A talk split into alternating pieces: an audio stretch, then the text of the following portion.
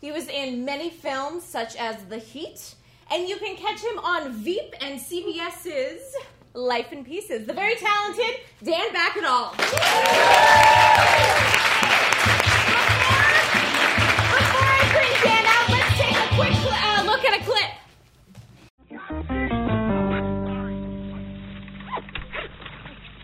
Is that really how you sleep, man? No, but she said I got to keep a shirt on. Oh, I saw Tip.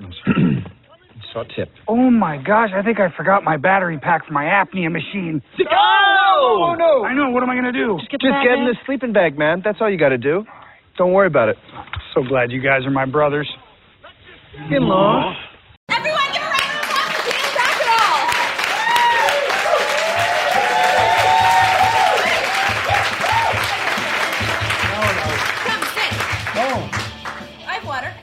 oh real I, water. I left my water bottle. Is there something? In wait, I Oh, have. God. Wait a minute. Oh. Spider eggs. It's okay. it's styrofoam. They I know, I know. I gotta the- Fresh from the. Mm. I ask. Oh my. Okay, so I ask all my guests what their favorite candy is. Do you remember what your response was? Yes, I do. What was it? Was that That. What is that? Butterfinger? Butterfinger. Just like Bart Simpson. I love it. Why do you love it? I, you know, I think it's because as a kid, this is really gonna be fun. This kind of show, guys. This kind of show. Peanut butter gave me heartburn really bad. yeah, as an adult too, actually. Uh, but I'm an adult now, so But you can say. I can eat some Rolaids. But uh, as a kid, it gave me heartburn, so I couldn't have PB and J, which was kind of a heartbreaker. Oh, that's and so this was a safe uh, peanut butter for me, and it's the candy bar that keeps on giving. It is. because it gets stuck in your teeth, and you're eating it. You're eating it for You- you hours save after. It, save it for later. Yeah, save it. Oh, I'll save that for after the show. Dan and I, do you remember we met at Second Yeah, City? I was working in the box office. You were on the main stage. Um, is, acting something you always wanted to do? All right, so yes and no. Okay. I, first, I thought I wanted to be an astronaut. Really? No joke. I lived in Florida. I grew up in Florida. Okay. So you could see uh, before the space shuttle, you could see rockets take off, and it was very easy to go. It's right here. It'd be like kids that grow up here going, "I'm going to be a movie star," and it'd be like, "Oh God." um, so I thought I wanted to be an astronaut, and then my dad.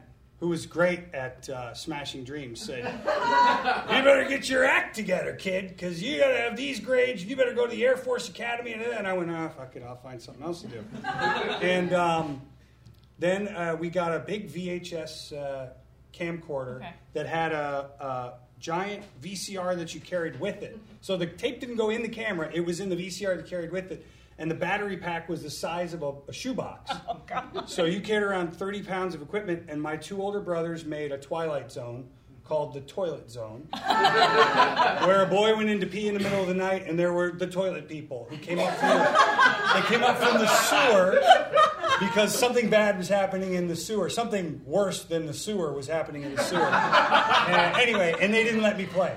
Oh, did you And have I a was- big family?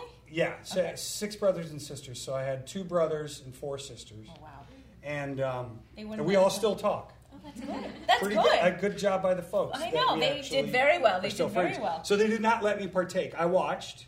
They used my Klingon doll, my uh, my Star Trek Klingon doll, Oh. uh, but that was the only um, uh, participation I had. So when they were done with that, I went and made my own Laugh-In. Laugh-In kind of did like a re-up in the in the mid 70s. I want to say like 77, 78, something like that. Okay. Laugh-In came back, and so I stole an episode of Laugh-In and just did it.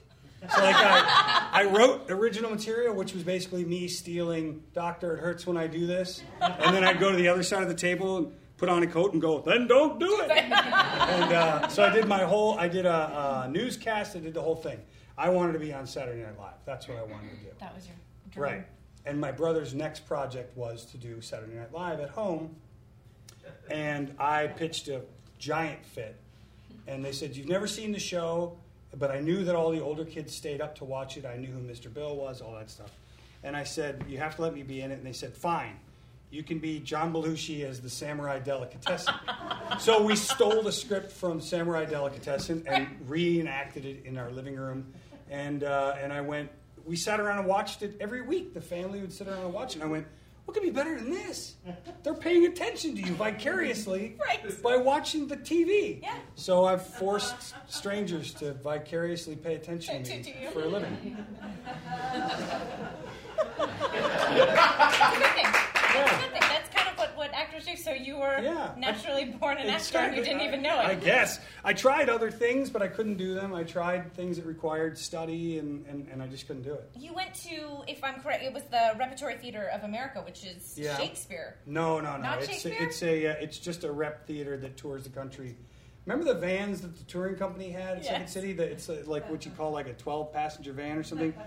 We took the back half of that van and put a wall up, and then carried sets, lights, and all that stuff, and toured the entire country. I went everywhere from Miami to Seattle. Up to Maine and down to San Diego and all points in between, touring for 10 months Oh, wow. with a repertory theater company doing um, Woody Allen, Oh, a, so a Renee everything. Taylor, Joseph Bologna play, and um, and a Neil Simon play.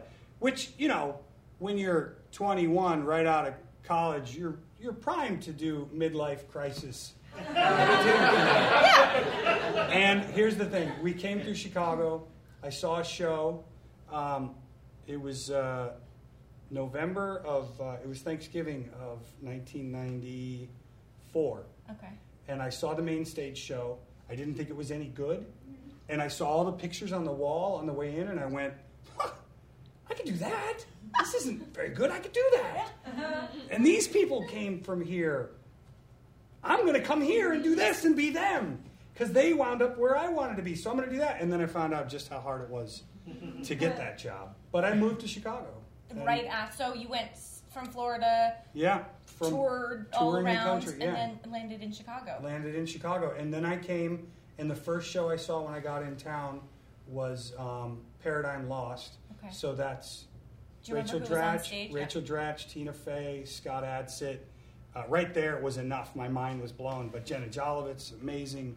I believe Scott Holman was in that show. Anyway, and I went, oh no, it's good. like it was supposed to be, you know what I mean? If you can understand what it's like to go, this is just shitty enough that I could get in. So then all of a sudden the So bar then all of a is sudden really go, raised. I can't get in here. It's as good as those people on the wall now. Son of a. you missed your window. How did you get to Second City then? um, Well, then I then I did theater in Chicago. I just started auditioning for everything in the back of the PerformInk and the, and the Chicago Reader, which were kind of the the arts papers Right. For those that didn't know what they were doing. Newspapers. Um, yeah, Not- yeah, not on- newspapers. not Sorry, online looking for piece stuff. of paper, Piece of paper, had ink, ink on it, on got it, on your hands. Anyway, and uh, and I auditioned for every play that was coming down the pike, and um, and I did everything I could get my hands on until I finally said, "Well, I should get paid." So now I'm going to do only things that pay. I didn't, you know, there's no rhyme or reason to it. I just thought I should set goals, Well, and then once I hit that goal, I'll change the goal. Okay. So uh, the goal always was work at Second City on the main stage. Right. That will get you on Saturday Night Live, and then you're done. Yeah. Well, I'm not wrong. I'm not entirely wrong. I mean, look at it. There's no a lot of You people. know. That's their that's their end goal. But- and Second City was a feeder school for everyone on SNL. Right, and um, you know, I, I, and then I found out how hard that was, and how you had to actually show up to those auditions. I was going to say what made it hard. Uh, well, you know, For just you. getting just getting into Second City turned out to be really, really hard. I, I What was your audition? I asked questions. I went to shows. Rachel Mason was a friend of mine. She lived in the same building that I lived in, Okay. and she was doing shows at what was called the Improv Olympic at the time, is now called IO, uh, sister, well, mother to IO West. Yep. And um, she was doing shows there, and I went and saw shows, and I knew another guy there that I did a play with, and pretty soon I started hanging out there. I said, I'm going to take classes here. So I took classes at Players Workshop in the Second City. Okay. And then I quit just before they started writing scenes because I was scared to write. So I said, well, if I quit, I can't fail. Yeah. This is the secret to success. quit. Quit while you're ahead. You cannot fail if you quit. You quit. You didn't fail. On my terms. That's your poster in, the, in That's your office my, right there with the kid. It's me hanging, hanging in it's there. me hanging on the branch. I'm going to fucking quit. As you're letting In go. fact, I just quit a fantasy football league today over being mad at someone. Will not lose this year. You are Found a way to show them. Cut that nose right off. half full Yeah, glass, mentality. glass ceiling half Ceiling. full. Yeah. Um, So, uh, uh, so you and, and quit then, yeah, before you went to write. yeah, and then I did the same thing at the Second City. I started taking the Second City classes. We started writing material, and I went, oh, I can't do this. I got, I didn't learn how to do this at the other place. I got to get out of here, so I quit. And then I started taking classes at IO, and then when I got to IO, I started performing with a guy named Miles Stroth, who was, uh, you know, there's T.J. Jagodowski, who a lot of people would agree is the funniest improviser in the world, uh, uh, and Very I'm saying that Yeah. Because I agree with that. But I always thought Miles Stroth was the most talented improviser in the world because he had a mind that would say, "Yeah, we could sit here and say some funny stuff, but it wouldn't it be more interesting to do what Del Close wanted to do, which is break your mind in the process and make you think and make you learn, and and that's Yeah. what Miles tried to do.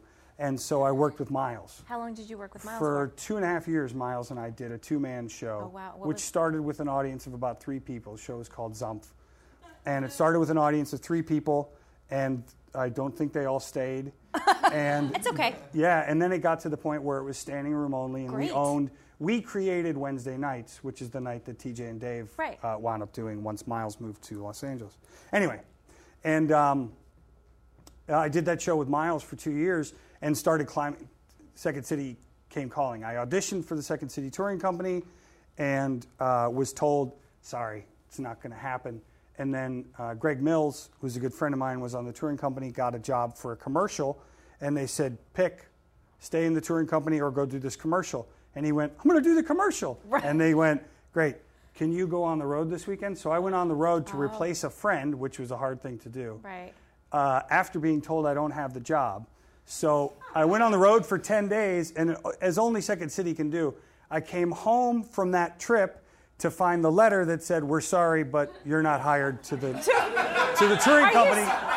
I, then- I have those letters too. Yeah, I have those letters that two oh, days nice later, try, but no. Yeah, two days later, Kevin Dorff corners me upstairs at, at IO and said, Guess what? What? You got hired at the touring company. I said, But I got a letter that says I didn't. He I framed it and everything. he said, "Keep that letter," and I said, "Oh, I kept it." Uh, I don't know where my diploma is from college, but I know but where you that know letter where that is. letter is. Yeah. Again, quit. Quit So you while don't you're fail. yeah, so you don't fail. Um, it's going to be a theme. How long were you on the road with uh, the touring company? I toured two years. We did a USO tour. We went to Saudi Arabia, Kuwait, oh wow. Dubai, Bahrain, pre 9 11. So that was really great. Yeah. yeah. Hate to say it, It was. It was really great. We were like, we kind of walked around going like, "You're welcome. You're welcome. You're welcome. We'll do this show. This will be hilarious. You guys are gonna love this. We got to get that call, uh, call to prayer alarm clock. Peter Grosz. Oh, yeah. Was like, we got to get these. He bought one for Seth Meyers, and a bunch, bunch of people got these call to prayer alarm clocks. We thought it was hilarious. And then we got home in, uh, uh, I think we went in August or something. We got home, and then of course 9/11 happened. You go like, oh shit. And I quit soon after because traveling became. I was gonna say, what was traveling Yeah, like? traveling became such a bitch. You could no longer carry uh, pot on the plane. when you're touring, it's a very it's more important than whether or not they're going to pay you Well, it- or feed you. is whether or not you could smoke a joint after Well, the show. Well, if you're driving across the country, that's a little bit easier to Yeah, if transport. you're driving, yeah. flying, there. and when you're flying to Denver and then after that flying to Seattle and then down to San Diego before coming back, it becomes near impossible to carry that much pot without drawing attention. so truthfully, I quit because I went, I'm, I'm becoming a pain in the ass for these people and I'm not happy, so I'm going to quit. Um, so you quit. yeah, so I quit. And guess what happened? What happened? Then I got the main stage. Did- How'd you get the main? See, quit before you fail. Get a promotion Don't quitting. listen to people that say just keep going. No, Quitters never- That cat, you know what happened to that cat? He died, in that tree. he hung on to that tree. Hang in there. It's almost right. He hung on to that tree. His skeleton's still hanging He's in still that tree. it's a black light. You turn off the lights and it's just Yep. a skeleton. so you okay? So then, how did you get the main stage? Uh, well, I didn't. I didn't quit like you fucking assholes. I'm out of here. No, that I starts quit later. like uh, yeah, that's later. I quit by saying I think I'm done, and they went yeah, that's yeah, okay. Um, and then I understudied go. the main stage, and I apparently did a good job. Uh, uh, to where I mean that that's the the recurring theme I think is that I always said like I might not always be the easiest person to have around, but I'll do my job. Right, and You you'll do it if we, well. Yeah, if we have a put-in rehearsal, which is when they teach you how to do the show, I will have studied that tape and I will know every nuance right down to when Ed Furman scratches his eyebrow. I'll have it down. And I was understudying TJ on the ETC and, and Ed Furman on the main stage, and apparently it went well enough that they were like, well, this is really great. Uh, didn't get the job yet, but continued That's to understudy well. And Joyce Sloane went to bat for me and said, if you don't put that guy on the stage, you're out of your mind. Um, and I guess they, you know, they, they were, it was in the works. Yeah. You know, it was on its way. And then it was just about time. I mean, as we know, I mean, unless you're Chris Farley or Mike Myers or Eddie Murphy at SNL, it's not likely that you're going to get that job before it's really your time. Yeah, I'm a firm They're- believer of you Yeah. are in the, the right time at the right place, and, and just it's a it's a timing issue. Sure. And, I, it- you know, I never thought I'm going to go up there and change. things. They're going to go, holy crap, good thing we got him on the stage because I'd never written anything. Shh. And so I got there to start writing uh, Doors Open on the Right, and I didn't know how to write anything. So I just show up with, I got an idea. It's a massage parlor. Okay, that's not enough. And it's the women getting massaged, and you can see that the rest of the cast members are going, Where's the rest Where's of this idea? yeah. And I'm going, And the men are doing the massages, and each time they do like something to them, uh, they blurt out a secret. And they went, Hey, that's a pretty good idea. I went, Yeah, well, came over that one yesterday. like, holy crap, I'm good. I got one, I'm good. You're done. You're Yeah. done. Well, my dad was horrible at writing uh, sketches for SCTV or anything. I think Yeah. he was notorious for always having paper napkins with ideas, and he this is the same. It was like Well, uh, there's a bar and there's a guy who plays mambo, and that's Made it. Let's sense go from to there. me last night. Last night after that Uh, drink, it sounded yeah. seemed like a good idea at the time. Yeah, exactly. Now go write that and make it work. Yeah, but I was fortunate. There were people. Liz Cackowski. I mean, there's a whole bunch of people, but Liz was the one that, that to me, I went, what the hell? She just like every day she comes in with the opening number and the closing number, and then she comes in with the best group scene. Uh, You know, it was really kind of amazing to watch someone who goes on to be a writer. Right. You know, Because she did. She ended up uh, writing for. Did she write for? SNL? She S- wrote for SNL, SNL for a while, and now she's uh, she's in the Neighbors movie. She was in Neighbors and Right. Neighbors Two. She's a great actress. Um, and thankfully, she's finally getting attention for that as So well. do you And would- she's also an executive producer on Last Man on Earth, which is a Which is a- an amazing show. Love that show. So you were on main stage for a, 10 months. 10, 10 months. Not even a full And year. then, That's- anybody want to guess? What do you do? I, qu- I quit. I quit. I was there when you Because we were getting, yeah, we were getting ready to write a new show, and um, the Second City had just started a new deal with Sony Pictures Television, where Sony Pictures Television could go back into the archives of Second City and look at any scene that had ever been written from, you know, from Severn Darden on up to Liz Cackowski, and they could take that scene and if they turned it into a TV show, they would give a bunch of money to Second City, and Second City would take some of that money and give it to the people that wrote it. Yep. And then those people, all six of them in the cast, would share it. So even if Liz came in with a piece of paper and said, here's the script written, she's going to have to split that little bit of money that Second City was going to give with all six of us. And I said, oh, hell no. no. And truthfully, what really happened was our, our uh, equity rep was there that day, and we were talking about any problems that we have. And, and our stage manager, God bless him, who's been there forever, said, Yeah, I got a question. Uh, do we get paid for back vacation time? now, this guy had just had his 25th anniversary that year because he got the job the same time that Pope John Paul became the Pope. And so I knew how long he'd been there. Dedication. Yeah, and they and she said, "Well, yes, of course you should. How long has it been?" And he said, "18 years."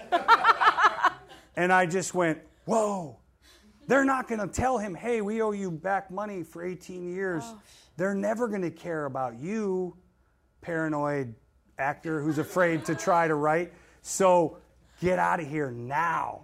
And so I said, "I'm not doing this. I'm not doing this Sony addendum to the contract." And they said, "You'd sign that or you don't work." Oh. And so I said, "All right, well, I'll sign it." And then it started to eat at me. It was the beating of that hideous heart, you know, below the floorboards, where it just every time I went in there, I went, "You fuckers, Yep. you're uh, you're gonna get me, you're gonna get me. Why are you trying to get me?" And it all came to a head one night. I punched a wall and broke my hand, and uh, Jeff Garlin was sitting backstage, and I came backstage. Look at it! Look at what they did! Look at what they did! And he went, "What the hell's the matter with you?" And I said, they, "These guys, they don't care about us." And he said, "Then quit." Then quit. What do you qu- quit? Yeah. You did the job. Nobody cares how many you did. You did it. You got the credit. Get the hell out of here. Quit.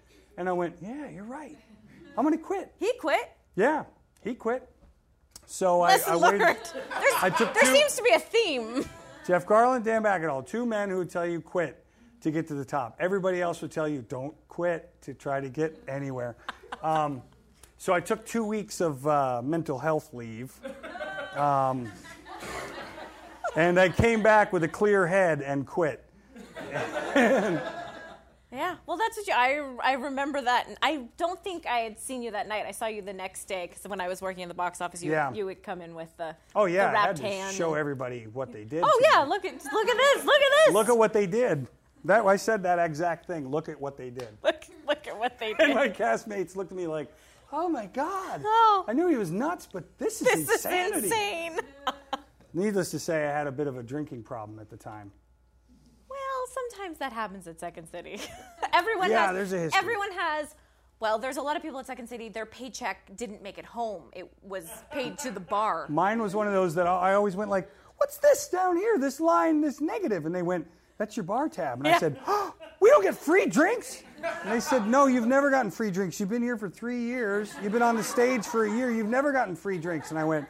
What the hell? I've been getting charged this whole time. I went home, looked at my checks. I've been getting charged the whole time. The whole time? And was paying so little attention to my life. my that, uh, gosh. anyway, But shortly after I quit drinking. you quit Then drinking, Then guess what happened? That's a good thing. That no. It's like when my friend Chuck says, "Yeah, it's like winning a medal at the Special Olympics." oh, You're so good. oh, good for you! Oh, aren't you cute with your not drinking? Chuck said it, not me. I just repeated. You just you just smile Uh, and nod. just re- mhm. But then shortly after, you landed a Yeah, correspondent role on the six Daily Show. months later, I got the Daily Six Show job. Yeah. So the- the- quitting is a really good trend for you. The Daily Show, SNL, and Mad TV all came to town in the same week. Okay. I did my Mad TV audition. They asked you to do three characters and three impressions.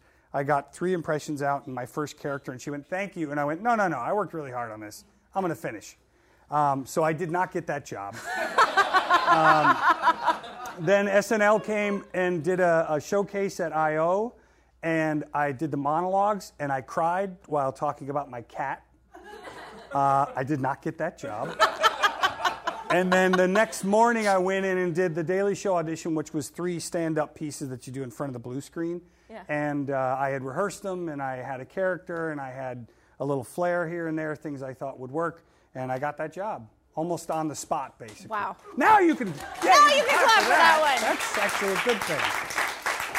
So that they, they, did you have to write your own material for that? No, no. Or was that No, all- thank God, no, no. I was just no. curious because No, it- it was not a requirement. I think at that point, uh, Stephen Colbert wrote his own stuff, but no other correspondents were writing I know I stuff. had to audition for the Daily Show way like much later, but they required you to Yeah. write your audition and then perform your Right, audition. that was the John Oliver effect. Yes. Once John got there and they went, why the hell are we around- hiring all these people that we have to have writers write for? Why not have them write their own stuff and the writers can write for John?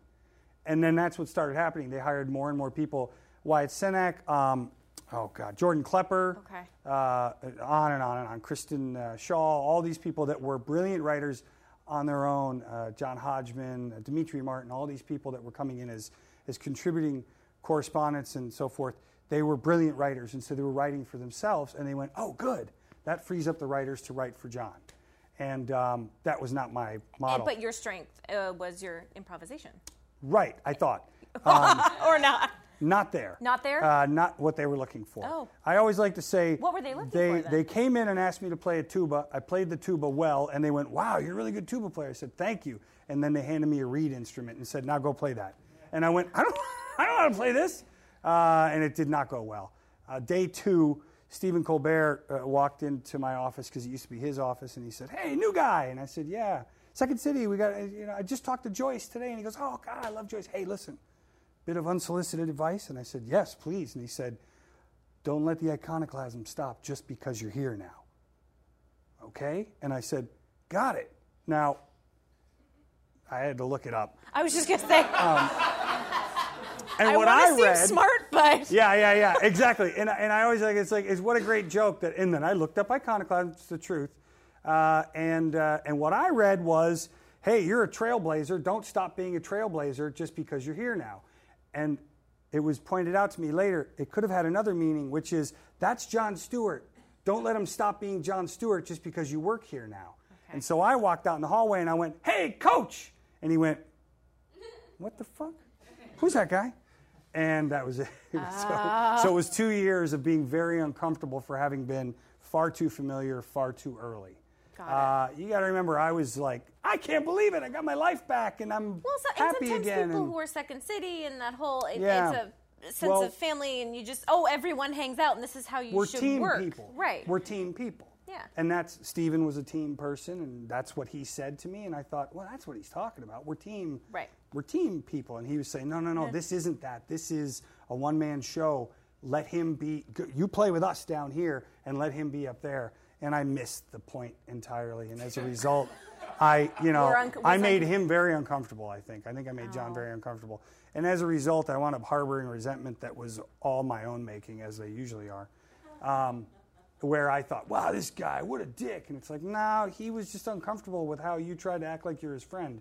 And he doesn't know who the hell you are. It's- who's who's that guy over there? Yeah. What was the most uh, uncomfortable situation you had to be in as a correspondent? Uh, well, there's so many, it's so hard. Oh. Um, uh, interviewing uh, Senator Chuck Schumer was really difficult because he was like, no, no, I'm not answering that. Because he's media trained. Right. And he's used to dealing with actual journalists Right. who know how to ask a question in a way that they can get their answer. He's dealing with an improviser who's like, What's your favorite color, Chuck? No, I'm not answering that question. It's, it's not, relevant to the topic. And I go, How the hell does he know that? Like, I just want, I need him to say blue Right. you know, and he won't do it. He won't do it no matter what. I, I want to trick him into saying something. Not going to happen. So that was uncomfortable. Uh, one of my very favorite pieces was one where uh, there was a female prison in Shakopee, Minnesota, that didn't have a fence around it. Hi, maximum security, but no fence. So I don't know how maximum security is.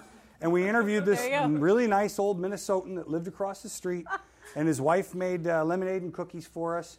And then he told me he'd rearrange my asshole for me if I if I embarrassed him. And I'm sitting like this with him. This is how those interviews are done.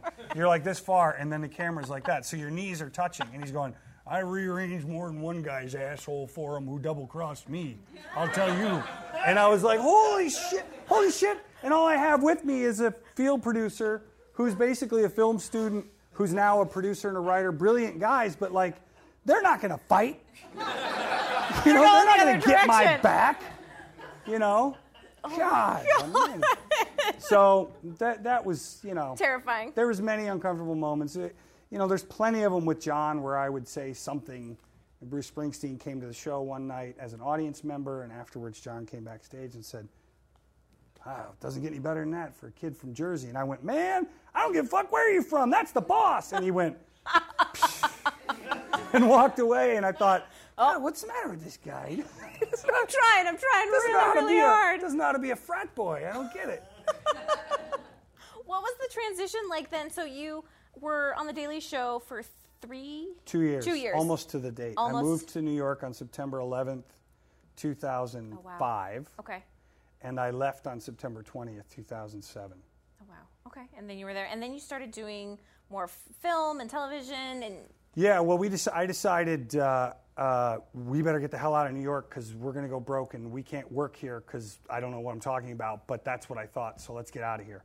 So uh, my wife and I packed up and uh, put all our stuff in an RV and drove cross country and visited Graceland and the Grand Canyon. and because I figured that's a good Oh, That's way That's what to you're supposed to do. Everyone in. does And then San road Bernardino trips. and then um, and then moved here and I, I got a little work right away Yeah. But then things dried up really bad and i didn't work for a year and a half and i was i heard a guy talk about going to home depot and, and sitting out front Oh, because for- he said yeah. I'm, a, I'm a regular like english speaking like american you know dude handy jobs. i'm sure i can get those jobs stuff. first Yeah. right and i was like that's a brilliant idea. I'll go sit out there and go like, hey, wait, wait, wait. I, I can you don't need a lift, can- translator with me. I can lift and I can hammer and all that. Like I was really ready to do that, and I was going to take the uh, fireman's course because I thought anyone could be a fireman, right? You right? couldn't be. You did.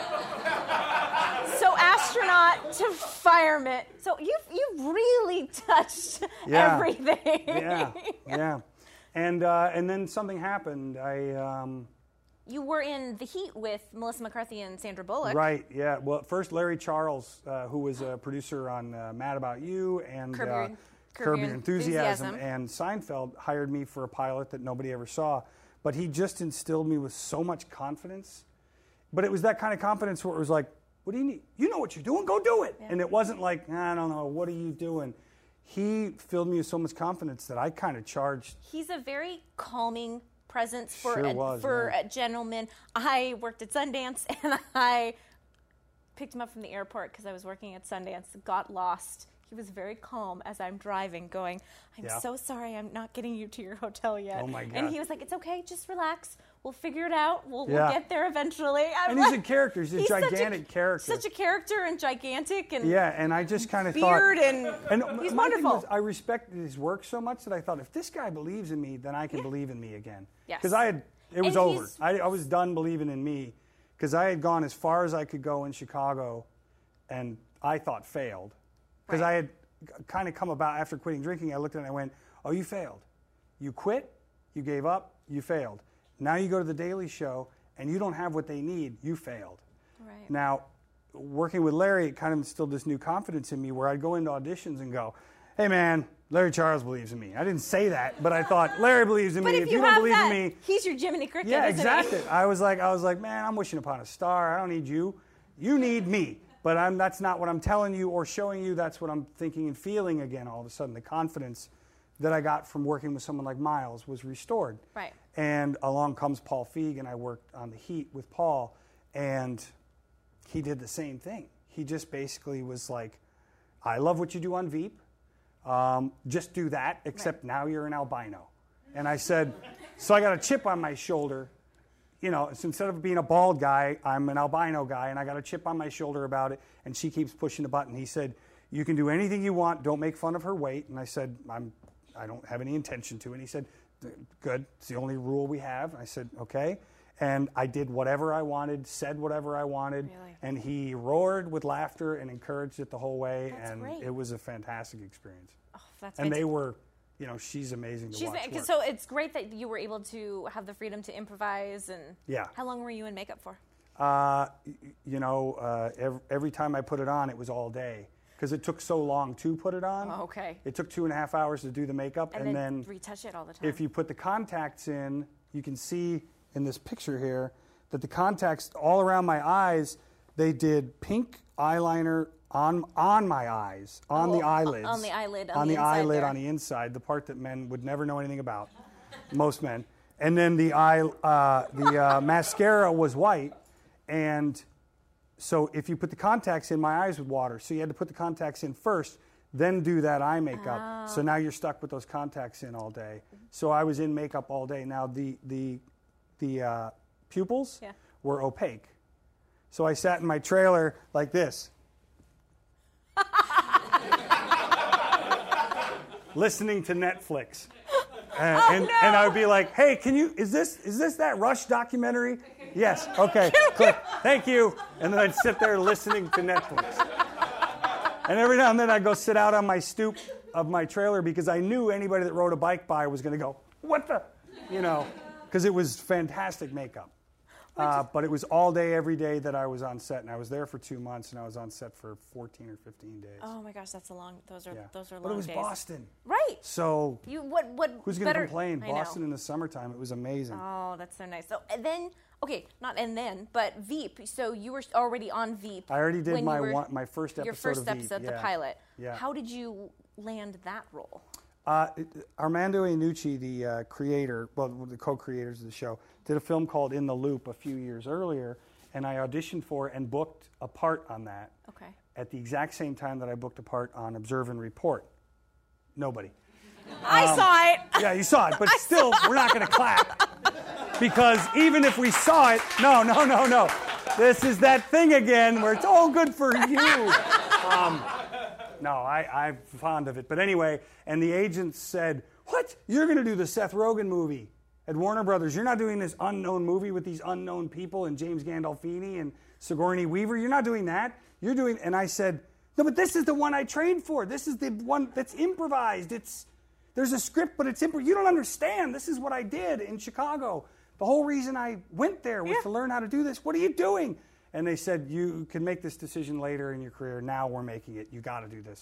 So I did Observe and Report. And when they told Armando, he sent me an email and said, Don't worry, we'll work together someday. And when Veep came along, I auditioned. And um, the casting director had me come in and read for the part that, uh, that uh, Tony Hale got, the Okay. Gary. And I said, I think I'm supposed to be reading for this other part. And she said, uh, let me do my job. And I said, I, I, I would never in a million years think what. of telling you how to do your job. He cast me in that other part in the movie, and I didn't get to do it. He- That's the part that he, and Can I just have a shot? Can I just yeah. try? So I and, and she went, Dan, you're gonna be fine. I said, Oh, I'm not worried about. I got Larry Charles on my shoulder, and she knew. And I went in and I auditioned, and uh, Armando went, Why are you reading this part? You should be reading this other. And I went, That'd be great. Like, and she said, if, I'm so sorry. And I said, Please, I don't, you know, I'm not trying to piss anyone off here. So they had me come back in, and I read for the part that Matt Walsh does, uh, um, Mike McLintock. And uh, Matt and I tested against each other in the test, but it became very clear very quickly it's Matt. right. He's perfect for this. Right, he and at the end of the testing process, uh, Armando came in and said, You all did such a wonderful job. It's such a difficult, make our decisions so difficult. You're all going to get calls in three minutes. That's how difficult this is to make this decision. We already know our answer. We already know Yes, our answer. But that's fine. I mean, they have to say that. And he said, uh, Don't worry, we'll find a place for you. And I went, Okay. And then I knew they were shooting the pilot, and then I knew they were shooting episode two, three, four, five, six, seven, and I went, I guess it's not going to happen. And then I got a call in uh, November of that year, 2012. It doesn't matter, right? And they said, uh, You're going to Baltimore, you're doing an episode of Veep. And I said, Oh, he made good on his promise. And I got the script. And if you've seen the first season, the last episode, it's all me. Right. And as I'm reading this script, I'm like on the plane on the way there, trying not to cry. I have a I have a clip Legitimately. of your Yeah. of your character that I just think is the one of the funniest characters Oh, please. on there, and just so offensive and fabulous at the same time. Oh, this whole being pleasant is fucking exhausting. Yes, sir. It's very tiring. I'm running out of nice juice to spray at these shit munchers. Hi there, good to see you. Holy Christ, look at the size of this one. Buddy, I think you're as big as my gay dwarf. I need to see the vice president now. I'm sorry, I don't work here. You know, I do work in the West Well, Wing then of get the White- hell out of my way, you leaning tower of. Uh... Pizza. No, Shit? good. Move it. Yes, sir.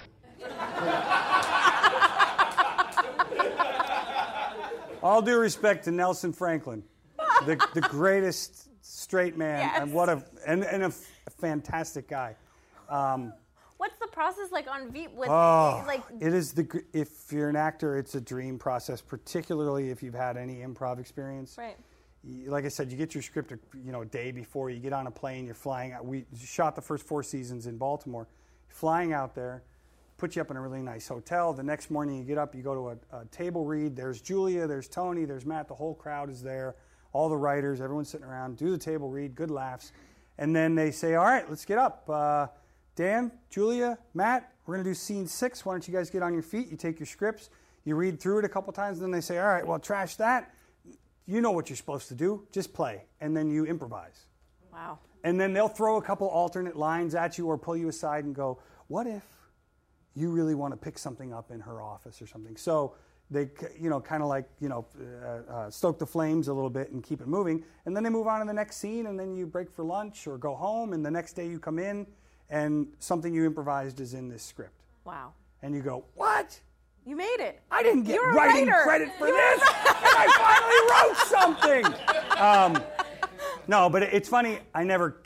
This I just said that out loud and realized. Oh, I never. I never cared if we got writing No, credit I- or not. you wouldn't, but I ju- it's true. I did finally write something when I finally acknowledged that Brian Stack and Kevin Dorff and all these other guys were right when they said you are a writer. improvising is writing. Yes, It's, it's the just- hardest kind of writing. You're your writing brain. Mm-hmm. on your feet in front of strangers. Shit, writing at your desk is easy then. You know, I still don't do it. I have a, I have a hard time with writing too. It's just I've got the ideas, but when it comes down to on that lovely pad of paper or Well- anything, it's just mm. Anything else sounds like a good idea at the yes. time. Like, oh, laundry. I need to clean that litter box. yeah. You know, Oh, it's I like, think the dog needs to go on a walk yeah, again. like you would think I would love it, but the friends that I have that do it for a living go, "Oh, it's terrible. yeah. It's terrible. I have to do it an hour a day without it, without hesitation. I must do it an hour a day, but it's terrible. And but they do it. Was there anyone specific that you were channeling with this character, or Uh, my brother Tom, and he takes great offense. but it's true. Uh, when I said that, the first time I said that in an interview somewhere, he called me. He said, "What the fuck are you doing, Ted? You tell people I fucking talk like that guy? What's your you fucking asshole?" And I went, "Think what are you, you talking about? He's a prosecuting attorney. you know, he's practically a politician. He's very acerbic." Oh Um, uh, but he's also probably the funniest guy I know. Uh, and he's a performer. He's a he's a trial attorney. Yeah. He's a trial lawyer. He has to stand up there and convince the audience that he's telling the truth. wow, You know, it's just that his is a competition and ours is not. right? Well, that's great. And They then- try to make it a competition, but it's not. Well, and Veep is still go, so it's on its third season. Fifth, Fifth season, season, now, yeah. Oh my gosh, sorry. Yeah, we just shot. Uh, well, it's it's airing now, but we shot the fifth season got shot out here, That's right. which was nice really to be really nice. because you were close to home. to go home because I would work on Veep with the exception of that first season, that first episode. Uh, I would work, you know, two three hours, and then go back to my hotel for four days, and then you're in a hotel in Baltimore in wintertime for four days. You can only go to the Poe House so many times, Right. Edgar Allan Poe House, Yep. so many times. It's nice to have You know, kind of a sense To the of Poe House. normalcy. Jesus. I'm at the Poe House. Like, okay. Good God. You did Veep, and you also had another great show on um, FX. Was legit. Yeah, let me say, if you have not, thank you. I If you've love not- Legit. If you've not watched Legit, it's on Netflix. We were on FX. Uh, they killed it, whatever. That, that, that's just a stamp of approval. Right. It means it's awesome if Yeah. they canceled it. If they can- look, it was, great it shows was the most early. rewarding thing I've ever done Why is that? because it's a comedy that I had to cry in and I had to actually care about other characters. I had to act in a comedy without just being I mean like Roger Furlong is a lot of fun to do, but he can be somewhat one-dimensional Right. in that it's like I can pretty much do anything I want as long as I end it with fuck you and walk out. It's all clear, Right. Whereas with Steve on Legit, um, there were consequences. If I got a black eye in one episode, that black eye is going to be there the next episode. Right. Uh, you know, we get in a fight in one episode, uh, we're still not talking to each other an episode later. Um, Norman Lear is a big fan of Legit. Really? Called Jim and said, I love that show. Oh, well, they canceled it, Norman. Of course they did. I short, short clip from uh, Legit oh, too. please. It's That's okay. blackout. Come on, Billy! You can do it, mate! We believe in you, Billy! You can do it, mate! Oh, man, it's gonna get you! Now, Jim Jefferies is the star of the show, the creator of the show. It's based on his real life experiences. He's the Australian guy. His good friend uh, back in Australia, Yep. his younger brother, had uh, advanced stages uh, um, muscular dystrophy Dystrophy. Yes. and um, was in a wheelchair. And one day said to his friend, Please bring Jim over. I want to talk to him. And he said, You got to come to the hospital with me. My brother wants to see you. And he goes, I can't go to that. It's too depressing, man. I can't do it. And he goes, That's why you have to go. You're the only, you know. ex- Anyway, so Jim goes, and the brother says, I'm 35 years old. I've never been with a girl. You're the only guy I know that'll do this for me. Please take me to a prostitute. And, um, and in Australia, totally legal. And he goes, fucking when? He says, he says, now, today. And he goes, let's go. And he and the two brothers get in the van and go to the prostitute. And the pilot episode, that's how the show starts. So us teasing the kid in the wheelchair is um, It's out of love. is is absolutely out of love. And I will say this: the biggest fans of that show, people, People who with- suffer with muscular dystrophy. Really? Because not only were they represented in the show for the first time, that wasn't like, oh my. Poor thing. oh, oh." No, it's a strong it was, It was a kid who's doing coke off a hooker's boobs. It was a kid who passes out in his wheelchair and falls out and shits himself like any other dude does when he's had too much, right? You know. Um, so they felt like they were being represented as people who were part of the game Right. rather than people who were being pitied. And as a result, that's another reason why it was such a rewarding experience to get emails, to get letters, to get uh, to, uh, Twitter uh, interaction with these guys who were like, "Thank you so much. If I didn't have legit to look forward to every week, I don't know how I'd make it through the week." And you go, "Did you guys see this?" And it's like everyone on set felt good Oh, about that. Oh, that's see that, and that's nice that they had that kind Yeah. of.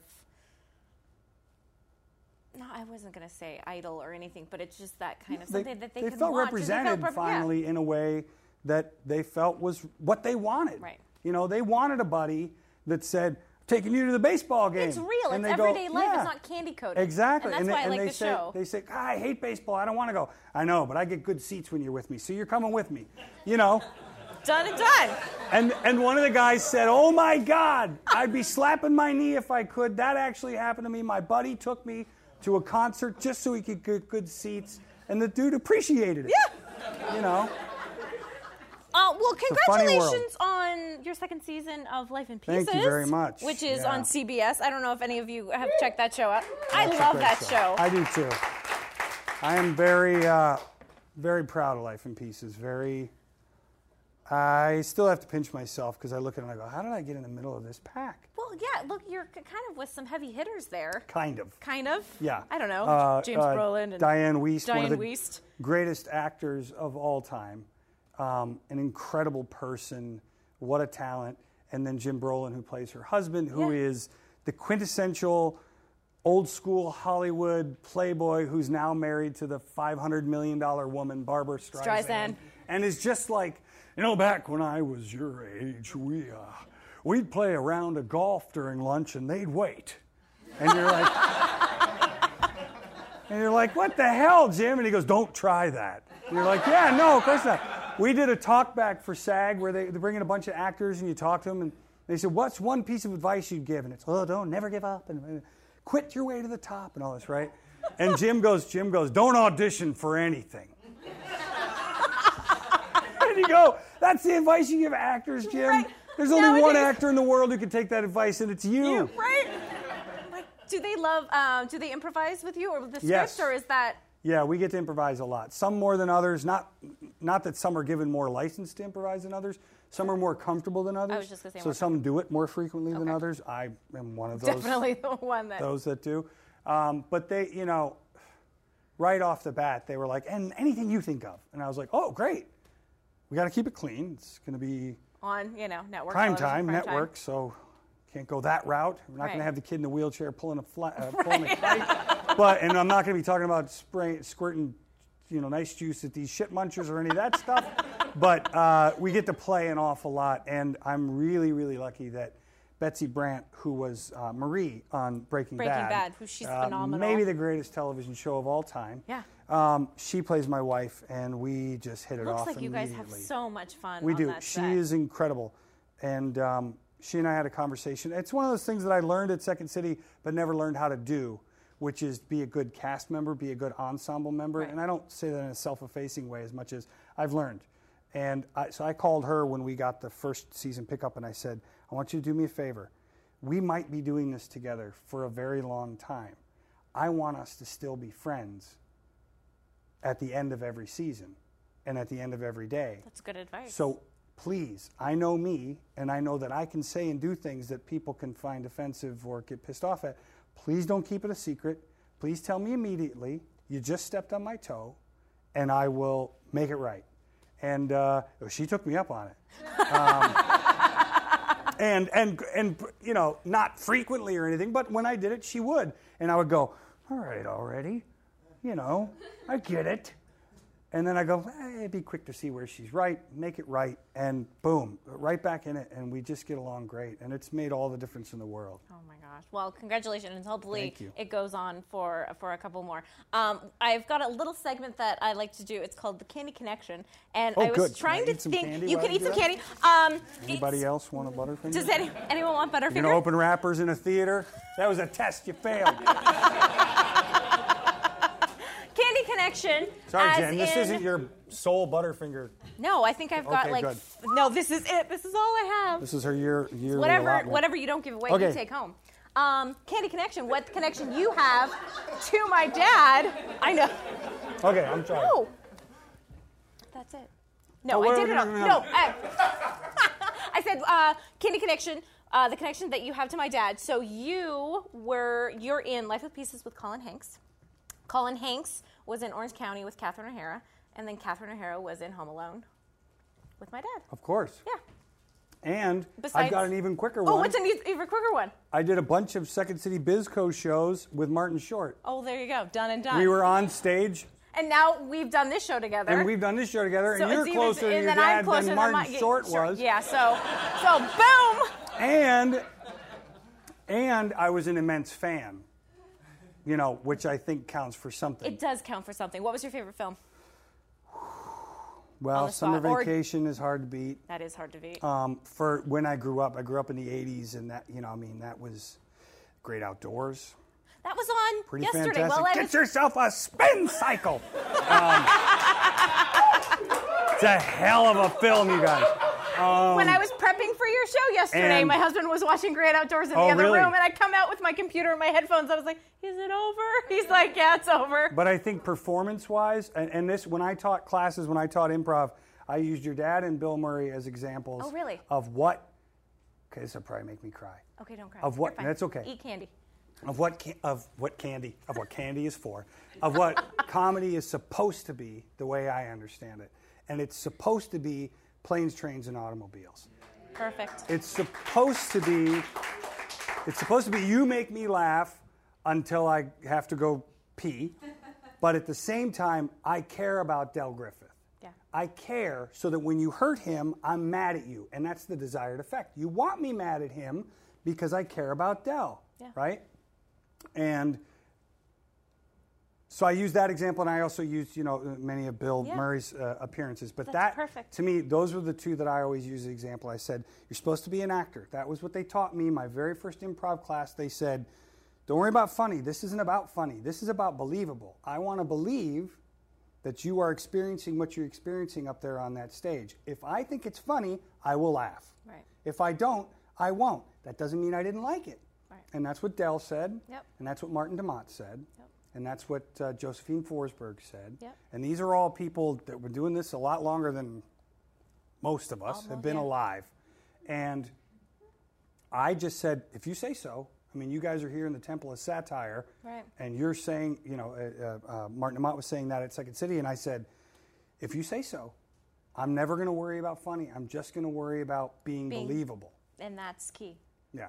And that's great advice. And on that note, we are out of time. Aw. Aw, Dan, thank you so much Thank for you. doing this. I just, I, since seeing you at Second City way back in the day and then till now, and I love watching your career and Thank you, Jen. and having that connection and knowing you, and I just admire your It's work. It's my And- distinct honor. oh, thank you, and thank you guys so very you much for so coming much out for to another Couch Candy.